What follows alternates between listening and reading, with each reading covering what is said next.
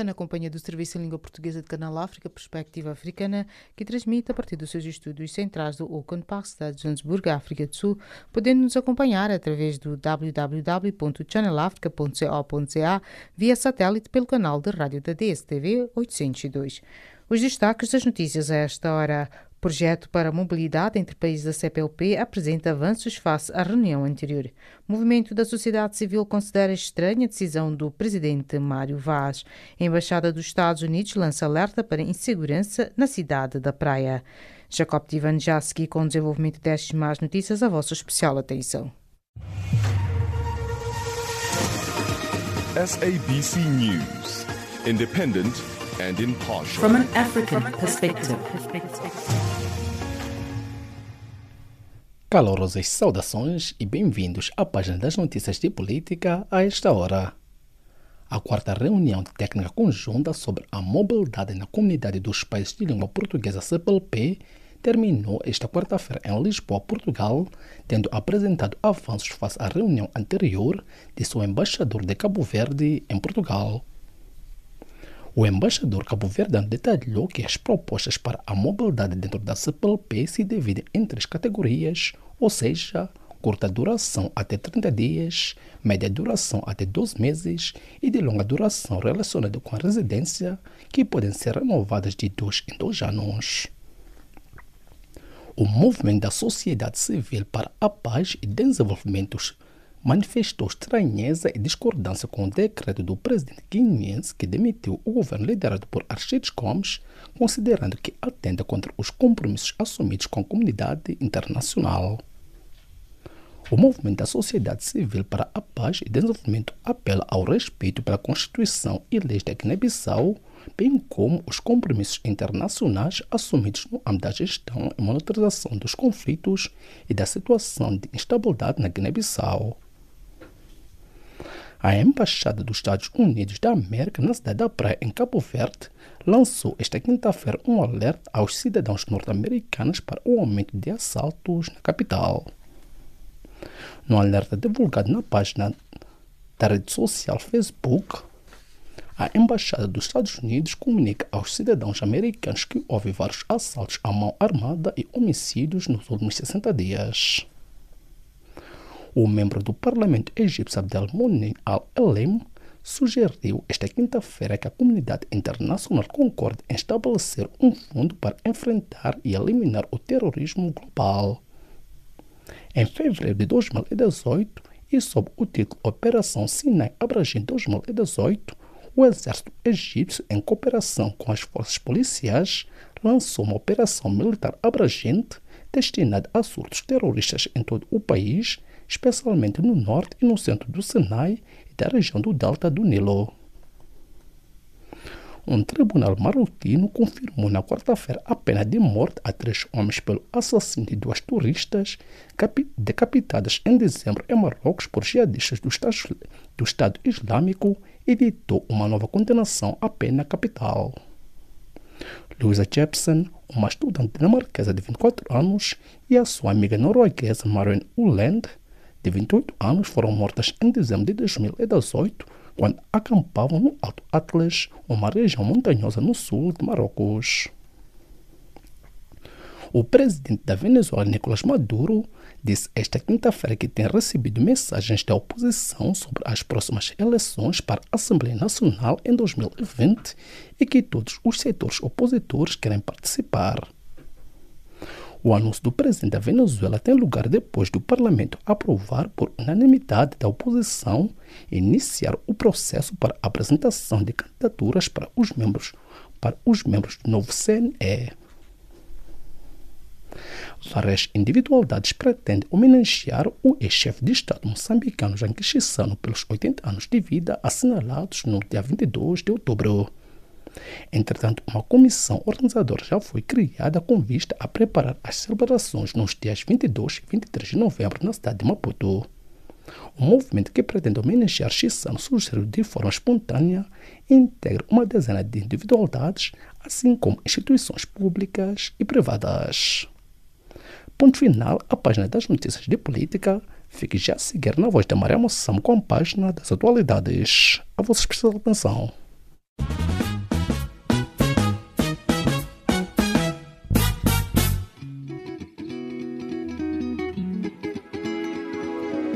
Caleidoscópio africano.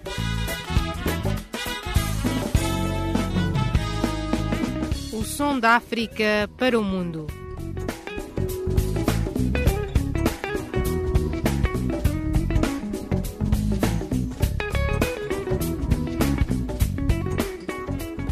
Caleidoscópio africano.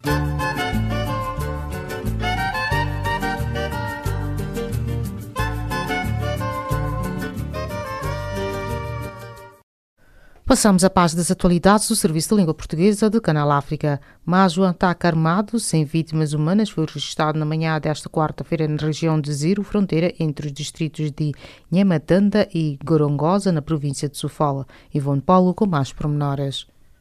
É a terceira incursão armada no mesmo local em uma semana e é o segundo ataque armado em Nhamatanda no intervalo de 24 horas. Nesta terça-feira, um membro da Polícia da República de Moçambique, PRM, foi assassinado a tiros no posto policial de Mituxira na sequência de uma invasão àquela subunidade da corporação. Testemunhas dos ataques contam que são cometidos por indivíduos trajados de uma farda verde a partir de uma pequena elevação na berma da Estrada Nacional número 1, no troço entre Enxope e Gorongosa. Além de armas, os atacantes se apoderam de bens dos ocupantes das viaturas, incluindo sacos e caixas de produtos alimentares. Algumas das viaturas que têm sofrido ataques são de transporte de carga do vizinho Zimbábue. Por conta dos disparos, populares que vivem nos arredores da região de Ziro dizem que fogem para as matas até a situação se normalizar. Nestas regiões, a circulação de pessoas e bens através das estradas nacionais número 1 e 6, esta última que liga o Porto da Beira ao Zimbábue e outros países do Interland, principalmente ao longo do troço em Shopping Gorongosa, têm sofrido interrupções. Os agentes econômicos que operam no transporte de passageiros relatam estar a somar prejuízos devido à pouca procura pelos serviços por parte da população que teme colocar em risco as suas vidas.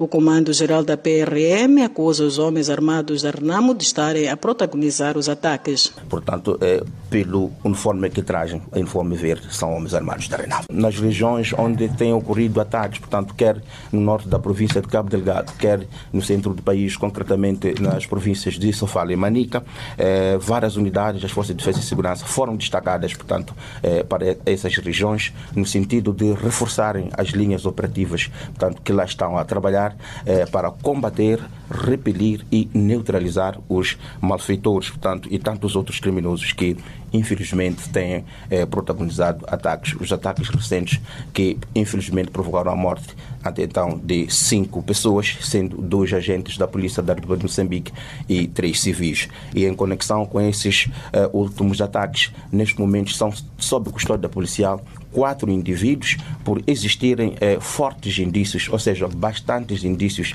eh, do seu envolvimento naqueles actos criminosos. Reagindo a informações que circulam nas redes sociais, dando conta de que insurgentes mataram membros das Forças de Defesa e Segurança e alguns cidadãos russos no último domingo, o porta-voz do Comando-Geral da PRM disse o seguinte: Eh, Estamos a falar de algumas regiões conflituosas, onde, portanto, há registro de ações bélicas e podendo, por conseguinte, tudo ocorrer, eh, incluindo a difusão de várias informações, eh, algumas verídicas, muitas delas nem por isso. E o mais importante, portanto, é para as forças de defesa e segurança é o desempenho que as mesmas forças de defesa e segurança têm tido nesses locais. É o incremento, portanto, eh, das ações operativas no sentido de combater e neutralizar os malfeitores. Refere-se que foi em circunstâncias semelhantes às relatadas que começou o conflito armado no país em 2013 e cessou em 2014, em resultado de um arranjo político que não foi efetivo entre o antigo presidente da República, Armando Guebuza, e o falecido líder da Afonso de la Cama para viabilizar as eleições gerais. Entretanto, terminado o processo eleitoral, o país resvalou para outra tensão político-militar, cujo fim foi marcado pela assinatura do Acordo de Paz e Reconciliação Nacional a 6 de agosto em Maputo pelo chefe de Estado Felipe Nyusi e o líder da Renamo Ossufo Momade. Ambos prometeram que a guerra jamais será solução para resolver as diferenças quaisquer que sejam entre os moçambicanos. Apesar da Polícia da República de Moçambique imputar as incursões armadas aos homens da Renamo e a autoproclamada junta militar desse partido, Ossufo Momade, presidente daquele partido, disse à DW nesta terça-feira que se distancia dos ataques em questão e remeteu ao governo a responsabilidade de investigar quem são os protagonistas. Recorde-se que a Renamo remeteu à Comissão Nacional de Eleições um recurso pedindo a anulação das eleições de 15 de outubro deste ano. Ah, toda a nossa argumentação visa justamente anular-se essas eleições, se ainda quisermos salvar a nossa democracia, se ainda quisermos dar alguma credibilidade ao nosso próprio Estado. Porque neste momento, ah, sinceramente falando, o que aconteceu é, descredibiliza e envergonha todos os moçambicanos, independentemente do partido em que estiverem. Portanto, temos o, documento principal, temos 21 anexos. Estes 21 anexos são uh, documentos que suportam, sobretudo, as interpelações que a Renamo fez de forma documentada. Do ponto de vista muito genérico, um recurso é sempre estratégico. Há elementos do recurso que eu não posso, naturalmente, uh, antes do Conselho Constitucional pronunciar-se, debruçar-me sobre eles. Mas, basicamente, é a luta que nós já vemos fazendo desde o recenseamento. Portanto, nós fazemos o levantamento das gravíssimas irregularidades, dos ilícitos e até alguns crimes eleitorais que foram cometidos nas diversas fases até o apuramento geral. Portanto, os ilícitos foram cometidos durante o período do recenseamento, os ilícitos foram cometidos durante o período da campanha, os ilícitos foram cometidos durante o período da votação e, por último, a gota d'água, não o ilícito, mas a, a vergonha a superlativa que foi cometida no dia do apuramento dos resultados uh, de, dessas eleições. Venâncio Mondlane, porta-voz da Renamo, o maior partido da oposição moçambicana. Da beira no centro do país de Bom Paulo para Canal África. O líder rebelde da oposição do Sudão do Sul, Riek Machar, apelou esta semana para um novo adiamento de seis meses para a formação de um governo transitório de unidade nacional. Dr. Almeida Henriques, académico e analista político angolano, teceu a seguinte leitura. Em princípio, é mais um outro Estado africano, a par da Guiné-Bissau e também no Cordão da África, estamos a falar da Somália, é mais um Estado falhado que entendeu desmembrar-se do Sudão porque produz petróleo. E, infelizmente, por ironia do destino, mal conquistaram esta soberania, também o petróleo deixou de ser, digamos, um recurso de maior peso. Ainda que tenha o peso que tem, mas já é volátil. E, curiosamente, é o Sudão do Sul que tem mais problemas do que o Sudão. Logo, se nós recuarmos e refletirmos sobre a sua autodeterminação, perceberemos que não vale a pena os Estados africanos, saídos das independências, venham se desmembrar pelo egocentrismo. Por quê? Porque as consequências geralmente são maiores. Está-lhe o resultado. É uma chamada de atenção para os demais Estados que pensam que a questão cultural é um elemento suficiente para que Estados soberanos se desmembram. Vamos objetivamente na questão que coloca. O Sudão do Sul, com esses alinhamentos, adia-se necessariamente também o sonho daquilo que se pretende como segurança e estabilidade política, em uma primeira condição. Que não pode haver estabilidade econômica se não houver estabilidade política. Logo, estamos a ver aqui que há subjetivismos que ainda jogam e que podem afetar significativamente o desenvolvimento do próprio Sudão do Sul. Infelizmente, já sabemos de que as artimanhas de todos aqueles que se opõem aos poderes sempre foram estas, então Vamos esperar o que, é que isso pode dar, mas na verdade esse interregno é mais uma manobra dilatória para procurar criar suspense e organização que nós não sabemos qual vai ser, mas normalmente é para minar o processo e depois o processo vai perder a credibilidade e, como consequência, um fracasso. O doutor quer com isso dizer que não há vontade política nenhuma dos ambos lados em encontrar uma solução pacífica e permanente e, consequentemente, formar um governo de unidade nacional? Eu penso que sim, mas eh, dizer os dois lados, eu diria o seguinte: dois, um só pode quando os dois querem. Que está aqui, normalmente, quem está em oposição tem sempre posicionamentos que vêm complicar muito mais a negociação porque vem com uma série de exigências que, às vezes, do ponto de vista do interesse do Estado, põe em causa a soberania ou então quem detém o poder político, não é? Então, aqui não vamos ver que as partes não estejam interessadas. Possivelmente uma, por alguma exigência que quer que seja satisfeita, em vez de primar pela negociação, prima pela imposição. Quando há imposições, estamos a falar aqui, estamos perante o fundamentalismo. Portanto, o fundamentalismo, como nós sabemos, é o pensamento humano no qual o que se quer é o que tem que ser. Não. Tem que buscar equilíbrio, tem que se negociar, tem que, digamos, admitir que, independentemente de querer buscar um lugar, mas já existe um Estado soberano. Esse Estado soberano não pode entrar em desvantagem nem em igualdade de critérios com quem vem reclamar um determinado direito. Portanto, os Estados só procuram negociar as rebeliões e outras reivindicações por uma questão de interesse do Estado, por uma questão de segurança, por uma questão de estabilidade, porque senão poderiam tomar decisão de que só existe um poder e quem se opõe ao poder deve ser rechaçado. Mas os Estados geralmente moderam, procuram negociações, porque o bem último, na verdade, é o povo, é, portanto, a paz e a segurança. Portanto, presumo-se aqui que a falta de vontade política está mais eh, para o lado que quer a todo custo buscar grandes vantagens, pondo em causa a soberania, pondo em causa a segurança e a estabilidade nesse território. Olhando para a durabilidade da instabilidade política neste que é o país mais jovem do continente negro, quais serão as implicações políticas e econômicas para o país?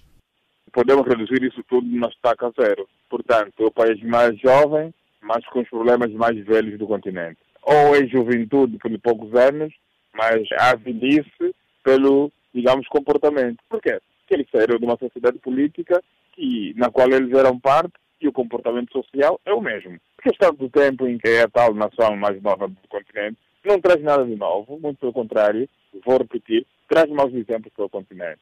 Porque eu não concordo e nunca vou aceitar que Estados soberanos, com limites estabelecidos, há algum cidadão, algum grupo, vem pôr em causa, digamos, a unidade nacional. Isso tem que acabar em África, porque o que nós precisamos é desenvolvimento. E se queremos desenvolvimento, temos que esquecer as conflitualidades, temos que esquecer as diferenças, porque estamos condenados a convivermos juntos, ainda que as culturas sejam assimétricas. Nós estamos aqui para construir os novos Estados africanos, as nações, não é? Esses Estados têm que lutar para reconstruírem nação, já nação com o modelo ocidental, obviamente não temos outra saída, mas que não podem olhar nas diferenças para gerarem conflitos. Esse é o grande problema do continente africano. Nós vamos pedir aos nossos líderes africanos todos aqueles que pretendem alcançar poder político, que evitem divisões étnicas, que evitem ambições aos poderes. Quando alguém estiver no poder ilegalmente, não pode ser conspirado, porque depois o povo é que sofre dessa mesma sociedade política. Cada cidadão deve ser sempre parte do desenvolvimento, parte da segurança do seu próprio país. O que diz em torno do papel até aqui desempenhado pela Autoridade Intergovernamental para o Desenvolvimento no Leste da África, IGAD, bloco regional de países que medeia o conflito no Sudão do Sul? Meu caro, eu aqui tenho insistido sempre que se nós continuarmos a confiar e a contar do que a nossa estabilidade deve depender sempre das intervenções de outras sociedades e particularmente de organizações que velam pela paz, pelo desenvolvimento no mundo, começando até da própria Organização das Nações Unidas. Então não estamos a fazer nada, porque um Estado soberano tem que ter condições para se autossustentar. Autossustentar, estou falando do ponto de vista político, porque do ponto de vista econômico não é possível numa aldeia global. Ainda que na perspectiva política contemos também com as outras nações do mundo, com as outras organizações do mundo, mas o centro da decisão deve ser sempre interna. As discussões, as visões para o desenvolvimento de cada Estado africano devem estar permanentemente intactas dentro do próprio território. Não é o nosso caso. Pensamos sempre que vamos ser apoiados pela organização X, vamos ser apoiados pelo Estado X, e é essa a nossa visão para a construção de uma sociedade política ou de um Estado. Não pode ser isto. Ali onde está o grande erro. Palavra de Almeida Henriques, académico e analista político angolano, debruçando-se ao Canal África a partir da cidade de Luanda.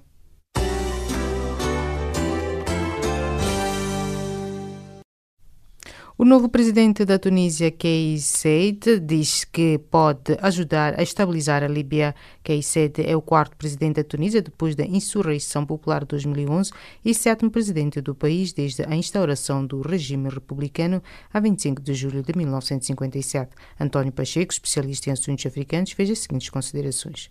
Os países vizinhos normalmente têm interesse em ajudar a resolver os problemas que estão perto das suas fronteiras.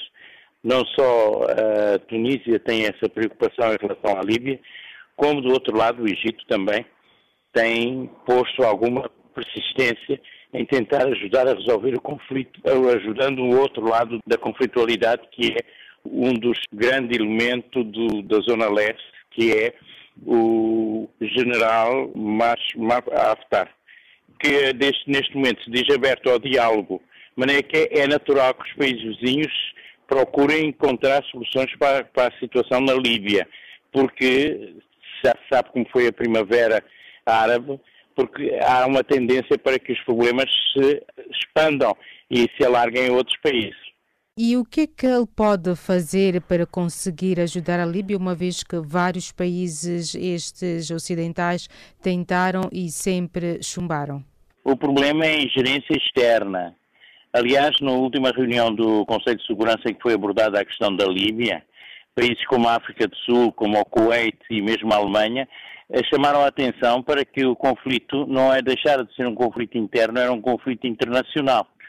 Nós sabemos que os parceiros internos até estão abertos ao diálogo, mas não querem e procuram não ter interferências externas como as que estão a acontecer atualmente. De modo que eh, a Tunísia pode falhar e falhará, porque aquilo que é preciso é um diálogo interno. E um diálogo interno entre o senhor que ocupa a zona leste do país e eh, o governo reconhecido do general, não sei se é general, Sarraj, e que é apoiado pela comunidade internacional e cujo governo é reconhecido internacionalmente. Portanto, o que é preciso é deixar aos parceiros internos condições e possibilidades de negociarem a paz. E onde é que se encontram estes que uh, contribuíram para a retirada de Muammar Gaddafi?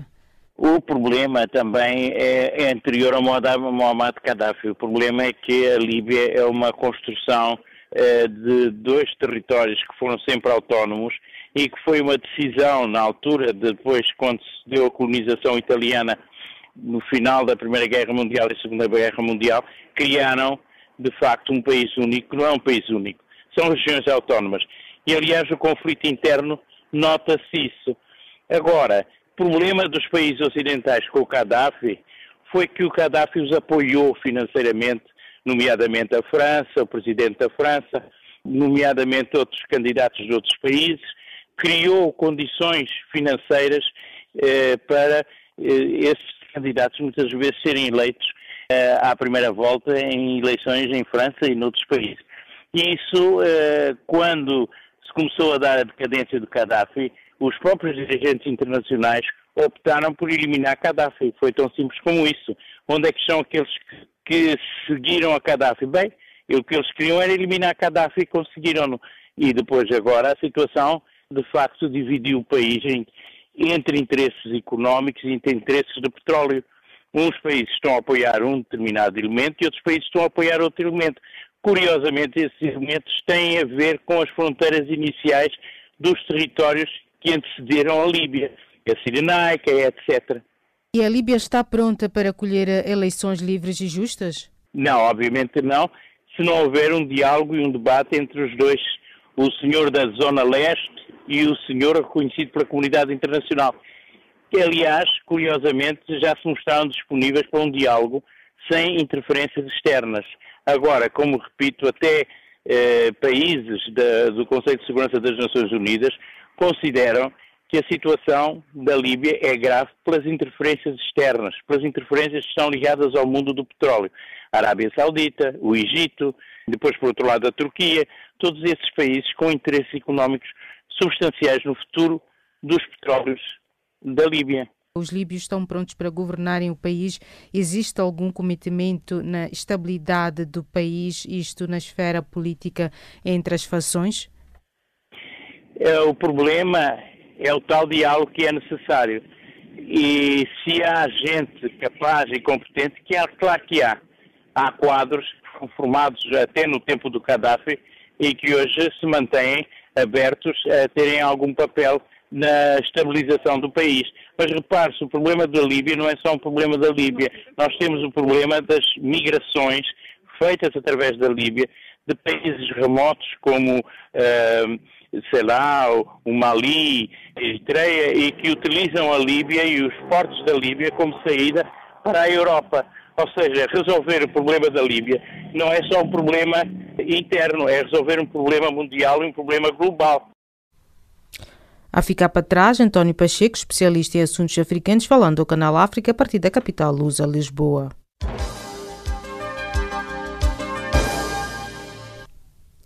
A Guiné-Bissau está a viver mais uma crise política após o Presidente da República demitir o Primeiro-Ministro Aristides Gomes, mas o Executivo guineense discorda da decisão.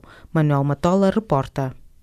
O governo destituído da Guiné-Bissau considera nulo o decreto presidencial que fez cair o executivo liderado por Aristides Gomes e anunciou que esta quinta-feira vai apresentar garantias à União Europeia de que o país tem condições para realizar as eleições presidenciais no próximo dia 24 de novembro. A ministra dos Negócios Estrangeiros da Guiné-Bissau, Suzy Barbosa, disse aos jornalistas em Lisboa que vai a Bruxelas para dar garantias à União Europeia de que o governo do primeiro-ministro demitido se mantém no poder porque é o único reconhecido pelo Parlamento guineense e pela comunidade internacional. Uh, antes de mais, eu estou aqui na qualidade de Ministra dos Negócios Estrangeiros e Comunidades da Guiné-Bissau, acompanhada do Secretário de Estado da Comunicação Social da Guiné-Bissau.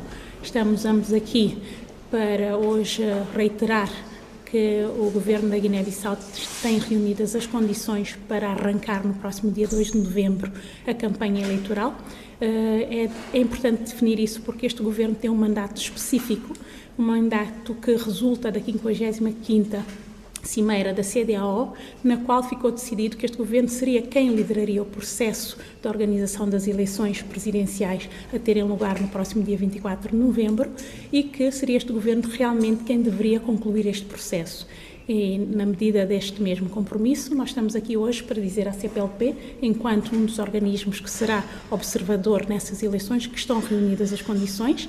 Tivemos a oportunidade esta uh, mesma manhã ser recebidos também pelo Ministro dos Negócios Estrangeiros de Portugal, a quem reiteramos a mesma uh, disponibilidade do Governo continuar o processo com maior normalidade uh, e esperemos que realmente as eleições sejam livres e transparentes, porque temos reunidas todas as condições para que tal se realize. A chefe da diplomacia guineense reuniu-se em Lisboa com seu homólogo português Augusto Santos Silva e com o secretário executivo da Comunidade dos Países de Língua Portuguesa, CPLP, Francisco Rebelo Teles, para falar sobre a crise política que se vive na Guiné-Bissau. Suzy Barbosa resumiu o teor das conversas que tem estado a manter nesta passagem por Lisboa e que a levará a Bruxelas. De, da parte do Ministro dos Negócios Estrangeiros, assim como da grande maioria dos Ministros dos Negócios Estrangeiros da CPLP e da CDO, com quem tenho estado a falar desde ontem, eh, é de que realmente eles acreditam que este Governo tem a legitimidade e tem as condições de continuar com o processo de organização das eleições, que está a ponto de arrancar no próximo dia 2 de novembro. Precisamente Portugal vai imprimir os boletins eleitorais como combinado, porque dispõe de todas as fotos dos 12 candidatos que saíram na lista de candidatos do Supremo Supremo Tribunal e, por conseguinte, nós estamos a cumprir com o roteiro que está previsto e consideramos que este é o governo legítimo para fazê-lo, até porque a nossa legitimidade foi uh, constantemente renovada. E quando eu digo isso, digo porquê? Porque este é um governo que resulta das eleições legislativas de 10 de março a partir daí, este governo foi novamente reconhecido através de, do acordo do, da resolução final do comunicado que saiu da 55ª Cimeira da CDAO e, por último, quando foi aprovado o nosso programa de governo, há duas semanas atrás, no Parlamento guineense, que volta realmente a confirmar que este é o governo que tem a maioria parlamentar e é o governo que tem a legitimidade para governar. Na segunda-feira, o presidente José Mário Vaz demitiu Aristides Gomes, proposto pelo PIGC, partido que venceu as últimas eleições legislativas, e de seguida nomeou para primeiro-ministro da Guiné-Bissau Faustino Embali, do Partido de Renovação Social, PRS. Mas a ministra dos Negócios Estrangeiros da Guiné-Bissau fala insistentemente da nulidade do decreto presidencial apelando José Mário Vaz para o cumprimento da Constituição da República. Eu simplesmente acho que é nulo um ato que não tem legalidade. Eu considero que há um único Primeiro-Ministro que tem a sua legitimidade reconhecida e não tenho mais nada a comentar sobre os outros atos. Eh, eu não quero comentar a atitude do, do candidato José Mário Vaz, porque a partir do momento que o seu nome sai na lista dos 12, 12 candidatos, ele é um candidato às presidenciais e, como tal, deve cumprir com as regras do processo democrático. Agora, para nós, há um governo legítimo, que é um governo governo que viu renovada constantemente essa sua legitimidade e não depende da vontade de nenhum ator político. Sobretudo quando nós vemos que a comunidade internacional, começando pela CDAO, depois a CPLP e a União Africana, reconhecem que o governo legítimo para liderar esse processo é o governo do Dr. Aristides Gomes, não temos qualquer dúvida. Também o secretário executivo da CPLP diz que a organização lusófona mantém confiança num governo guineense liderado por Aristides Gomes pelo que irá honrar o seu compromisso no sentido de ajudar a organizar as eleições presidenciais de 24 de novembro. Bom, a CPLP já comentou, através de uma declaração da Presidência, uh, mencionando três, três factos. Por um lado, que, que a Guiné-Bissau necessita de paz e estabilidade, que necessita de concluir o seu ciclo eleitoral no próximo dia 24 de novembro com a realização de eleições, uh, de eleições presidenciais e que este é o governo legítimo da Guiné-Bissau. Francisco Rebelo Teles garante que até meados do próximo mês a CPLP vai enviar a missão de observação às eleições na Guiné-Bissau, que será chefiada por Oldemiro Baloi, ex-ministro de Negócios Estrangeiros de Moçambique. A posição da, da CPLP através da sua presidência é muito clara quanto a isso. Vamos continuar, tal como eu reafirmei hoje à senhora ministra, a CPLP irá enviar uma missão de observação eleitoral, chefiada pelo ex-ministro dos Negócios Estrangeiros de Moçambique, Baloi, que estará no terreno a partir do dia 17 e, portanto, estamos, estamos a trabalhar nos preparativos para essa missão. A nossa expectativa é que não, que as eleições decorram num clima de, da normalidade possível, de paz e estabilidade, que a Guiné-Bissau bem merece. As eleições presidenciais de 24 de novembro vão abrir um novo ciclo político na Guiné-Bissau. Nos últimos cinco anos, o país assistiu a uma das mais difíceis relações de coabitação entre o atual presidente guineense e os sucessivos primeiros ministros que se viram impedidos de exercer o cargo até o fim do mandato. De Lisboa para o Canal África, Manuel Matola. Já a seguir, fique na companhia de Jacob Tivani com a recapitulação das notícias de política. SABC News, independent and impartial. From an African perspective. A vossa especial atenção à recapitulação das notícias de política a esta hora.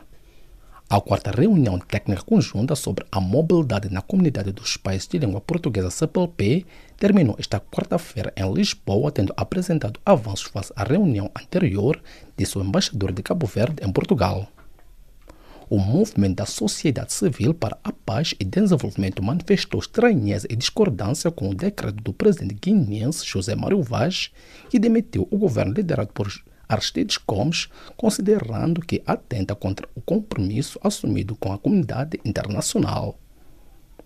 A embaixadora dos Estados Unidos da América na cidade da Praia lançou esta quinta-feira um alerta aos cidadãos norte-americanos para o aumento de assaltos na capital cabo-verdiana. O membro do parlamento egípcio Abdelmonem Al-Elem sugeriu esta quinta-feira que a comunidade internacional concorde em estabelecer um fundo para enfrentar e eliminar o terrorismo global. Um tribunal marroquino confirmou na quarta-feira a pena de morte a três homens pelo assassínio de duas turistas decapitadas em dezembro em Marrocos por jihadistas do Estado Islâmico e ditou uma nova condenação à pena capital. O presidente da Venezuela, Nicolás Maduro, disse esta quinta-feira que tem recebido mensagens da oposição sobre as próximas eleições para a Assembleia Nacional em 2020 e que todos os setores opositores querem participar. O anúncio do presidente da Venezuela tem lugar depois de o parlamento aprovar por unanimidade da oposição iniciar o processo para a apresentação de candidaturas para os membros do novo CNE. Várias individualidades pretendem homenagear o ex-chefe de Estado moçambicano João Quixissano pelos 80 anos de vida assinalados no último dia 22 de outubro. Entretanto, uma comissão organizadora já foi criada com vista a preparar as celebrações nos dias 22 e 23 de novembro na cidade de Maputo. Ponto final à recapitulação das notícias de política. Fique já a seguir com Maria Moçam na continuidade da página das atualidades. A vossa especial atenção. SABC News, independent and impartial. From an African perspective. E dando continuidade à parte das atualidades do Serviço de Língua Portuguesa de Canal África, o partido no poder em Angola, MPLA, acaba de destituir, através do Parlamento, pela primeira vez na sua história, uma dos seus deputados, a Assembleia Nacional. Tratou-se da ex-deputada Chizé dos Santos, filha do antigo chefe de Estado de Angola. Chizé dos Santos fala em perseguição política liderada pelo presidente João Lourenço, o também líder do seu partido MPLA. O Filnelo sabe mais a partir de Luanda.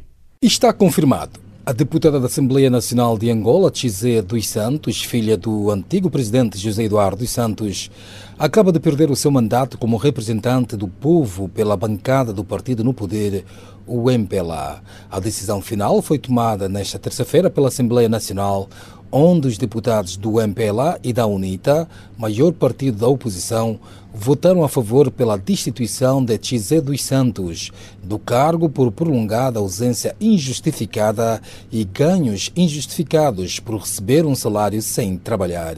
A votação decorreu sob proposta da bancada parlamentar do MPLA e foi aprovada com os votos a favor do partido do governo e da UNITA, à exceção dos deputados David Mendes e Raul Tati. O Partido de Renovação Social PRS, a Casa CE e a FNLA abstiveram-se da votação. O assunto tinha sido encaminhado para a nona Comissão de Mandatos de Ética e Decoro Parlamentar da Assembleia Nacional em setembro passado, depois da ex-deputada ter se ausentado até hoje por mais de 90 dias, sem justificação, violando o regimento interno da Assembleia Nacional. Velvicha José dos Santos, Chizé, na carta que dirigiu ao presidente da Assembleia Nacional, Fernando Dias dos Santos, Nandó, para justificar a saída do país, alegou razões de saúde dos filhos. No entanto, em alguns áudios divulgados nas redes sociais, Chizé dos Santos justificava a sua prolongada ausência do país com o facto de estar a ser perseguida politicamente, admitindo receio de que possa ser detida quando voltar a Angola, dando como exemplo para justificar esse receio a detenção do seu irmão José Filomeno dos Santos. O mais caricato na votação foi o posicionamento da coligação Casa CE, a segunda maior força política da oposição, que se mostrou contra a destituição de dos Santos, dizendo que o ato é político e não de lei. A comissão da especialidade apresentou o argumento de ausências e justificações não plausíveis, sem pés para andar. Nós eh, pedimos para que nos dissessem quais são as justificações, não tendo havido justificações, por um lado, e também, por outro lado, é uma questão política. Nós não analisamos o assunto da deputada Tizé na vertente eh, jurídico-legal, não. Foi na vertente política. As razões que estão na base da ausência permanente são razões políticas. Logo, decisão da Assembleia Nacional, no caso, contra, no caso concreto, a resolução tinha que ter em conta os motivos políticos que Angola está a atravessar. A perda de mandato não está suspensa. A comissão não está suspensa. Quem não entende desta forma é o líder da bancada parlamentar do PRS, Benedito Daniel, que apesar de se abster, afirma que a decisão é baseada na lei e apenas na lei. A lei é lei, não é? Existem leis que devem ser cumpridas e é cada angolano e cada pessoa deve pelo menos perceber o que, que a lei da Assembleia Nacional prevê e o que devem ser as sessões. Como era de esperar, José dos Santos já reagiu à decisão da Assembleia Nacional numa mensagem de áudio lacônico e em jeito de gozo que a própria distribuiu aos jornalistas através da rede social WhatsApp. José dos Santos sugere que o presidente João Lourenço acaba de dar um checkmate ao seu futuro político. Curso que eu adoraria tirar com o presidente João Lourenço. Como jogar xadrez sozinho e dar checkmate a si mesmo. Noutra parte do áudio, a agora deputada destituída acusa o presidente João Lourenço de maior ditador que Angola independente já conheceu. Para ela, João Lourenço provou com esta ação ser pior que Agostinho Neto e o seu pai José Eduardo Santos, que ao longo das suas presidências nunca expulsaram um deputado. Conseguiu uma proeza brutal. José Eduardo dos Santos, em décadas de guerra, nunca conseguiu expulsar um deputado.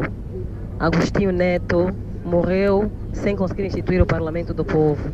J-Lo faz história, torna-se o primeiro ditador angolano que consegue expulsar fazer o seu partido, coagir os seus militantes e o seu partido expulsar uma deputada. Parabéns, Geló, ganha o troféu do maior ditador da história do parlamento angolano.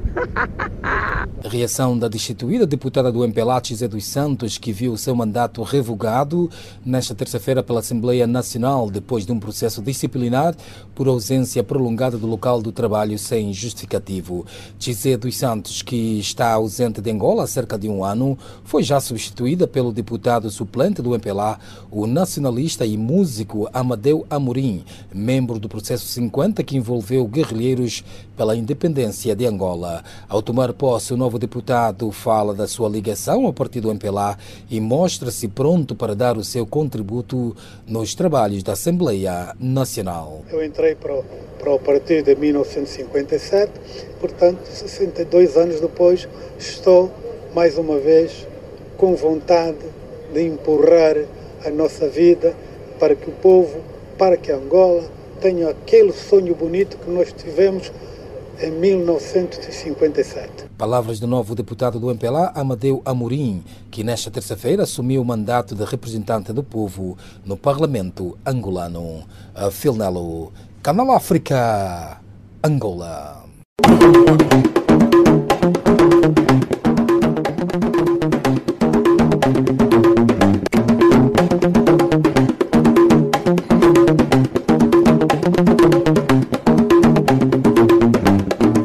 Vossa especial atenção à página de cultura do Serviço de Língua Portuguesa de Canal África. Os músicos Nelson Freitas de Cabo Verde e DJ Man Renas de Angola foram distinguidos nos prémios African Music Magazine Awards. A FRIMA, numa cerimônia realizada em Dallas, divulgou a organização. O produtor e cantor Nelson Freitas, filho de pais cabo-verdianos, mas nascidos nos Países Baixos, recebeu o prémio de melhor artista lusófono. O músico já gravou com Vanessa da Mata e Ben Harper e trabalhou com os angolanos C4 Pedro e Anselmo Ralph, assim como os portugueses Michael Solnado e Richie Campbell. Nelson Freitas gravou em 2006 o primeiro álbum em nome próprio, Magic, a que se seguiram My Life em 2010, Elevate em 2013 e Full em 2016. O escritor angolano José Eduardo Agualusa, o músico Alberto Teta Lando e a historiadora Constança Seita são alguns dos vencedores do Prémio Nacional de Cultura e Artes de Angola de 2019, foi terça-feira anunciado em Luanda. De acordo com o júri do prémio, José Eduardo Agualusa foi distinguido na área da literatura pelo seu contributo para a projeção da literatura angolana no mundo, graças a um extenso e vital percurso criativo assente na investigação, na memória histórica, na distópia da na distópia na atualidade, no questionamento, na reflexão e no sentido estético que compõe as suas obras literárias. O júri do Prémio Leia, presidido pelo poeta Manuel Alegre, decidiu nesta terça-feira não atribuir este ano o galardão porque os romances concorrentes não correspondem aos parâmetros da qualidade literária exigidos, segundo o comunicado emitido no final da reunião. Esta é a terceira vez que o prémio, no valor pecuniário de 100 mil euros, não é entregue depois de decisão similar pelo mesmo motivo ter sido tomada em 2010 e em 2016. A proclamação do vencedor deste ano estava prevista para esta quarta-feira na sede da Leia, em Alfragida. O filme Adeus Lenin, de Wolfgang Becker, vai regressar às salas de cinema portuguesas a partir de 7 de novembro, no âmbito do 30 aniversário da queda do Muro de Berlim. Foi nesta terça-feira anunciado. De acordo com a distribuidora Alambique, o filme contará com três sessões no espaço Nimas, em Lisboa, e a primeira, no dia 9, será apresentada pelo economista e ex-líder do Bloco de Esquerda, Francisco Louça. Adeus Lenin, através da história de uma mulher que entra em coma no outono de 1989 e acorda no verão de 1990, já depois da queda do muro, e a quem o filho reensina o mundo da antiga RDA, narra como a queda do muro de Berlim afetou as pessoas que acreditavam no mundo socialista, assim como as mudanças políticas, sociais e culturais na época. Chegou ao fim a rodagem do 25º filme James Bond 007, Sem Tempo para Morrer. Daniel Craig e o realizador Cary Fukunaga assinalaram o momento oficial na sexta-feira, partilhando nas redes sociais da saga. De 28 de abril a 25 de outubro foram praticamente seis meses pela Jamaica, Itália, Noruega e Inglaterra para um projeto atribulado, primeiro com o afastamento por diferenças criativas do realizador Danny Boyle e posteriormente por vários acidentes, incluindo com o próprio Daniel Craig, que ficou de baixa várias semanas por causa de uma lesão que necessitou de cirurgia. A história está a ser mantida em segredo, mas tudo indica que o quinto filme marcará a despedida do autor como agente secreto com licença para matar. O quadro que retrata uma cena em que um grupo de homens faz troça de Cristo na rua é atribuído ao pintor italiano pré-renascista Cimabue do século XIII e foi descoberto no início deste ano, pendurado numa parede na cozinha de uma mulher que vive em Compiègne, no norte da França, que ignorava o valor da obra e o seu autor até que, em junho, um leiloeiro aconselhou a levar o quadro para ser avaliado por especialistas. Hoje tornou-se milionária, uma vez que vai ficar com grande parte do valor da venda do quadro. Dominique Lecointe, da leiloeira Acteona, que vendeu a obra a um comprador anônimo de Chantilly, a norte da França, disse à imprensa que a venda representa um recorde para uma pintura antiga ou pré-renascista. E desta colocamos ponto final à página de cultura do Serviço de Língua Portuguesa de Canal África.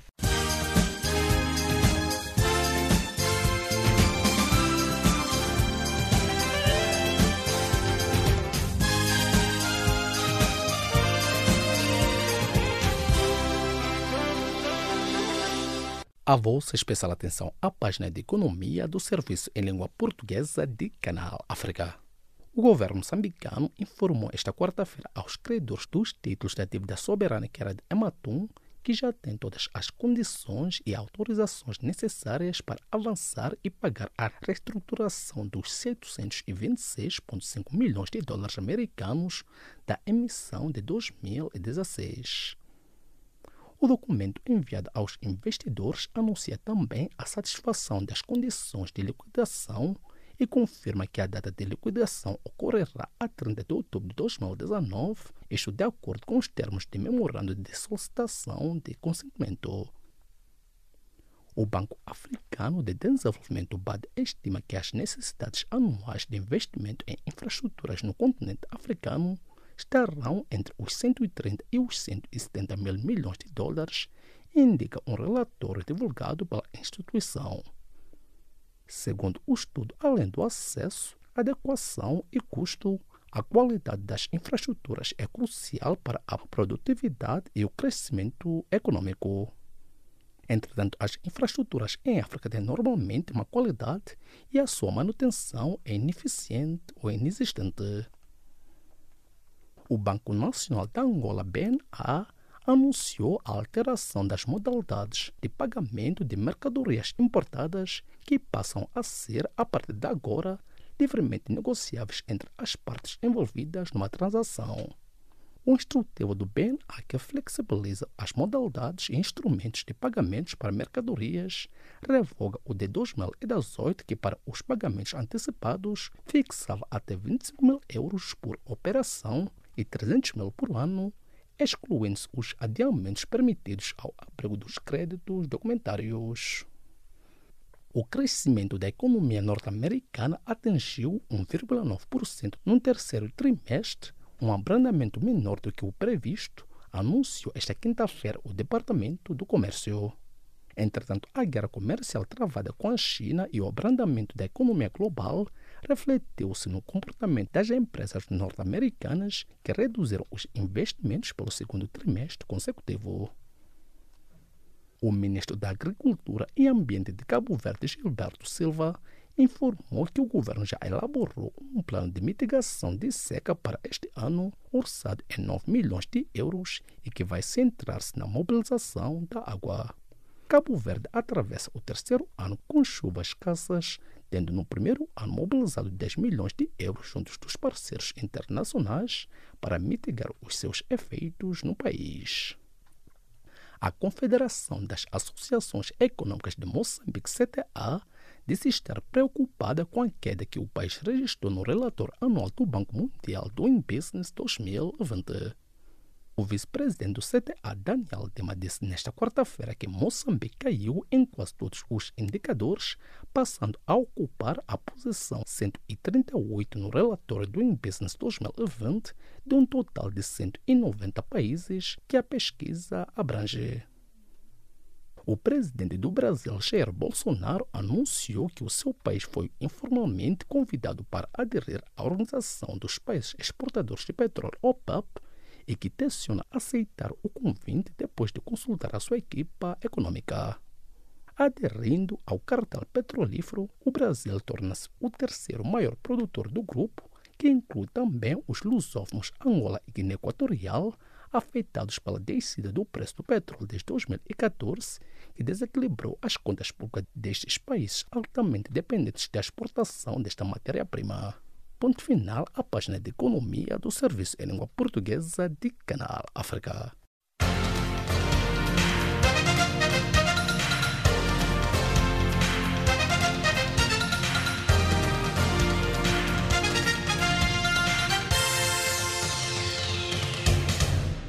Saudações desportivas. A seleção nacional angolana chega pela terceira vez à fase final do Campeonato Africano das Nações de Futsal. Um futebol de qualidade superior permitiu à seleção nacional de futsal confirmar a terceira presença no Campeonato Africano das Nações CAN, com palco em Marrocos no próximo ano, mercê de nova goleada por 9-1 imposta similar da Zâmbia em jogo de segunda mão, disputado nesta quarta-feira no pavilhão anexo 1 da Cidadela. O Liverpool carimbou esta quarta-feira o passaporte para os quartos de final da taça da Liga Inglesa ao bater o Arsenal no desempate por grandes penalidades no seguimento de um jogo louco que chegou ao final do tempo regulamentar com uma igualdade de cinco golos no marcador.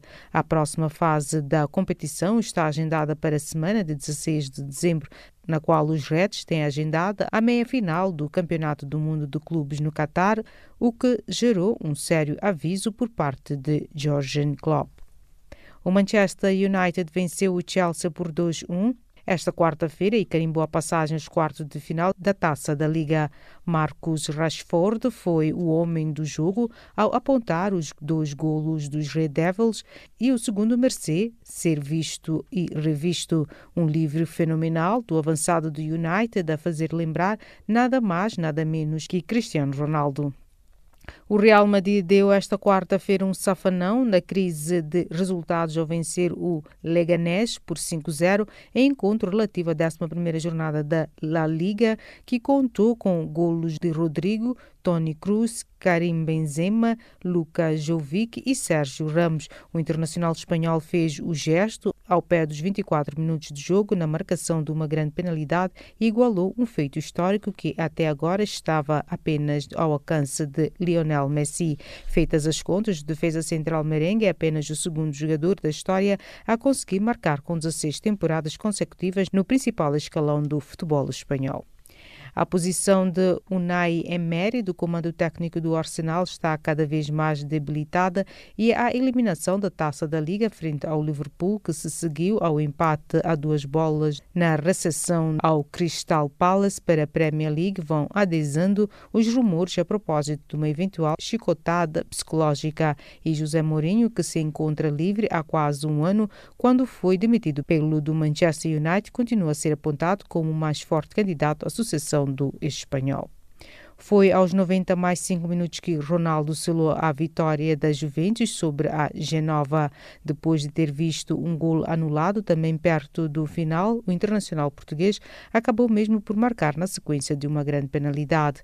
Da marca dos 11 metros, Cristiano Ronaldo não vacilou e fez o segundo golo da Vência Signora. A seleção inglesa de rugby foi punida com uma multa no valor de cerca de 2.200 euros por terem ultrapassado o meio-campo enquanto a Nova Zelândia realizava o seu haka encontro de sábado passado, dia 26, segundo avançou esta quarta-feira a imprensa. Os jogadores ingleses cruzaram a linha do meio-campo enquanto os neozelandeses faziam o seu haka antes do início da partida que terminou com a vitória inglesa por 19-7. De acordo com fonte, o treinador da Nova Zelândia, Steve Hansen, aplaudiu a resposta inglesa ao ACA e explicou que não foram punidos por isso, mas por ultrapassarem a linha de meio campo. O valor da multa será doado para associações de solidariedade. O sérvio Novak Djokovic e o espanhol Rafael Nadal, líder e vice-líder do ranking ATP, venceram os respectivos encontros da segunda ronda dos Masters 1000 de Paris. No entanto, Roger Federer anunciou quarta-feira que não irá participar na primeira edição da ATP Cup, prova que será disputada entre 3 e 12 de janeiro de 2020 na Austrália. Numa mensagem publicada na rede social Facebook, o suíço número 3 do mundo atribui a decisão a motivos familiares. E desta colocamos ponto final à página desportiva do Serviço de Língua Portuguesa de Canal África.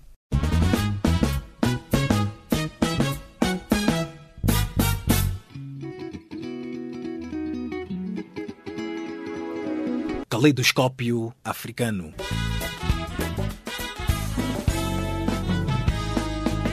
O som da África para o mundo.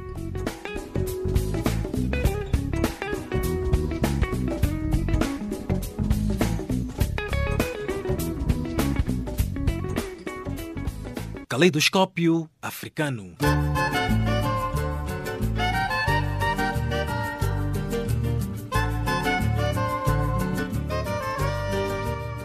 Estimados ouvintes, chegamos ao fim da presente edição. Edição esta que chegou a cargo de Charlie Comal, Milton Malulek, Jacob Tivani, Maria Mossamo e nos cuidados técnicos de Revelina Ibrahim. Em nome desta vasta equipe, nossos agradecimentos e continuação de uma boa noite e desta partimos musicalmente. Boa noite.